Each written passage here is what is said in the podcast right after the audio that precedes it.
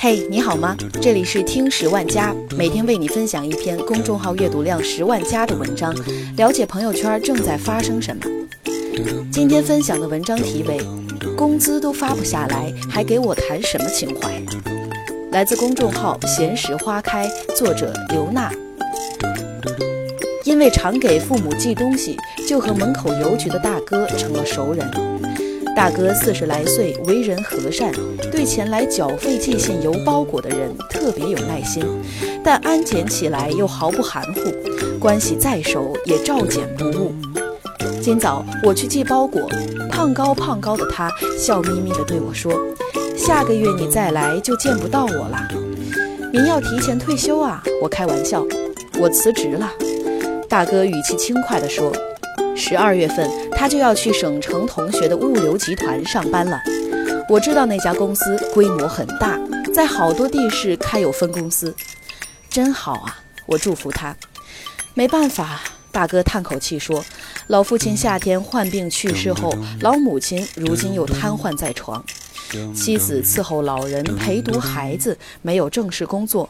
女儿明年就要上大学了，他一个月三千来块的工资，实在养不了家。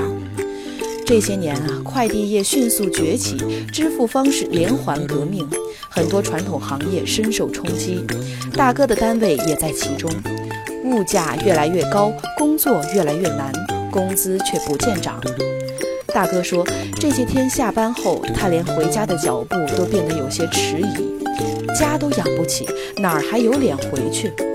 前些日子，省城的同学又向他抛出橄榄枝，让他前去帮忙，并开出月薪一万的酬劳。四十岁的大哥觉得再不努力一把，就真没机会了。下定决心辞职时，却遭到领导的好一顿劝说：“你不能辞职啊，你家是邮政世家。”你的情怀哪儿去了？大哥一听也恼了，别给我扯情怀，你先说说这个月能发多少工资？这工资够不够俺老娘住回院？一句话噎得领导不再说话，连家都养不了，还谈什么情怀？大哥对我说：“作为小老百姓，他最大的情怀就是凭借双手能养家，有底气给家人钱花。”做不到这一点，扯什么都是白瞎。因为使劲儿玩命却换不来收成，谁扯情怀，谁才是站着说话不嫌腰疼。大哥的话让我想起同学春景。去年秋天，我的同学兼同行春景，从工作了十五年的杂志社辞职，成为一家新媒体公司的 CEO。作为荣誉等身、佳作无数的顶梁柱，春锦从社里辞职时也遇到了不小的阻力。同事劝他：“你写了那么多好作品，又那么受领导器重，就这么走了，一切还得从头再来，你可要想清楚了。”家人骂他：“当年多少人挤破头想去你们单位，现在你竟然放着好好的铁饭碗不干，去干那些乱七八糟的东西，你疯了？”给他批辞职报告的领导说：“这些年我一直以为你是个有理想、有情怀的人，没想到你把钱看得这么重。”众说纷纭中，春锦舍弃拖欠了六个月还没发的薪水，义无反顾地辞了职。这个初冬，他所在的那家杂志社因经营不善，负债累累，面临倒闭。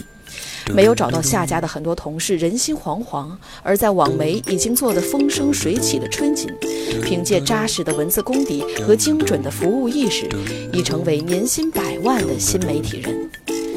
薪酬是一，情怀是零，不是我把钱看得太重，而是我的回报要对得起我的劳动。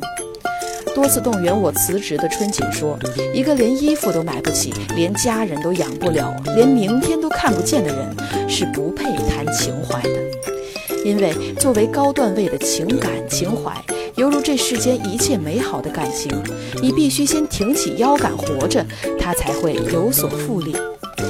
拿情怀去掩饰无力解决的危机，不过是画一个大饼给傻子充饥，鬼才信。”今年春天，俞敏洪老师在一个创业者高峰论坛上对年轻创业者寄语：创业者开始没有为社会做贡献就谈情怀是没有任何用的，因为谈情怀需要资本，抛开实力谈情怀要多无奈多无奈。离开薪金谈情怀，要多苍白多苍白。前两天，我遇见一位投身公益、回报乡邻的企业家。他出身农村，上班没多久，恰逢单位改制，沦为下岗工人。他不愿向命运缴枪，从最基层的运输司机做起，如今成了拥有三家子公司、上千员工的老总。事业成功后，他不忘家乡，这些年花费百余万，助学济困，修路扶贫。同行的媒体记者有人称赞他是个有情怀的人，他纠正道：“不要滥用情怀这个词，少谈情怀，多干实事。离开努力和实力，情怀不过就是自欺欺人的幌子。”这位从来不和员工谈情怀的老总，却尽最大努力长好企业发展的路。在这个实体经济集体遭遇寒流的年月，确保员工每个月的工资按时足额发放。他说：“好领导尊重员工的最佳方式，就是按时足额发放薪金，落实法定福利保障。这不仅是对员工劳动的尊重，更是对他们生命价值的认可。员工在被肯定、被认可中，拥有获得感、成就感与自信感。”自然而然就会产生为工作拼命奉献的情怀。他说：“打着情怀的幌子榨取员工的血汗，还毫无廉耻地警告员工不要谈钱。这样的领导不是老油条就是大忽悠，不配让优秀的人为他卖命。”幼儿园事件不断见诸媒体，我接连写了两篇文字，呼吁真相、完善制度。一位在幼儿园工作的读者给我留言。你有没有想过，虐童案频发和幼师的工资太低也有关？他说他在省城的幼儿园当老师，一个月才四千多块钱的工资，而聘用的那些五险一金不全的保育员，工资比他还要低一些。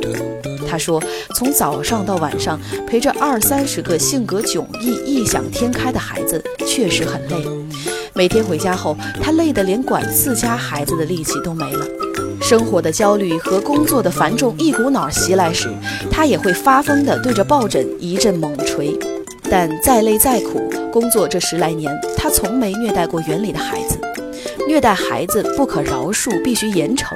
他说，但工资低下和没有保障，让幼教工作者在普遍焦虑中丧失对职业的荣誉感和敬畏感，也是幼儿园虐童案频发的原因之一。有道理。社会再发展，文明程度再高，谁也无法以情怀和大爱为幌子，强迫老师去爱一群毫无血缘关系的孩子。但老师对职业发自内心的喜欢和珍惜，却能。在香港，包括国外，幼教工作者的待遇都高于平均工资。他们也有虐童案，但幼儿园比较少见。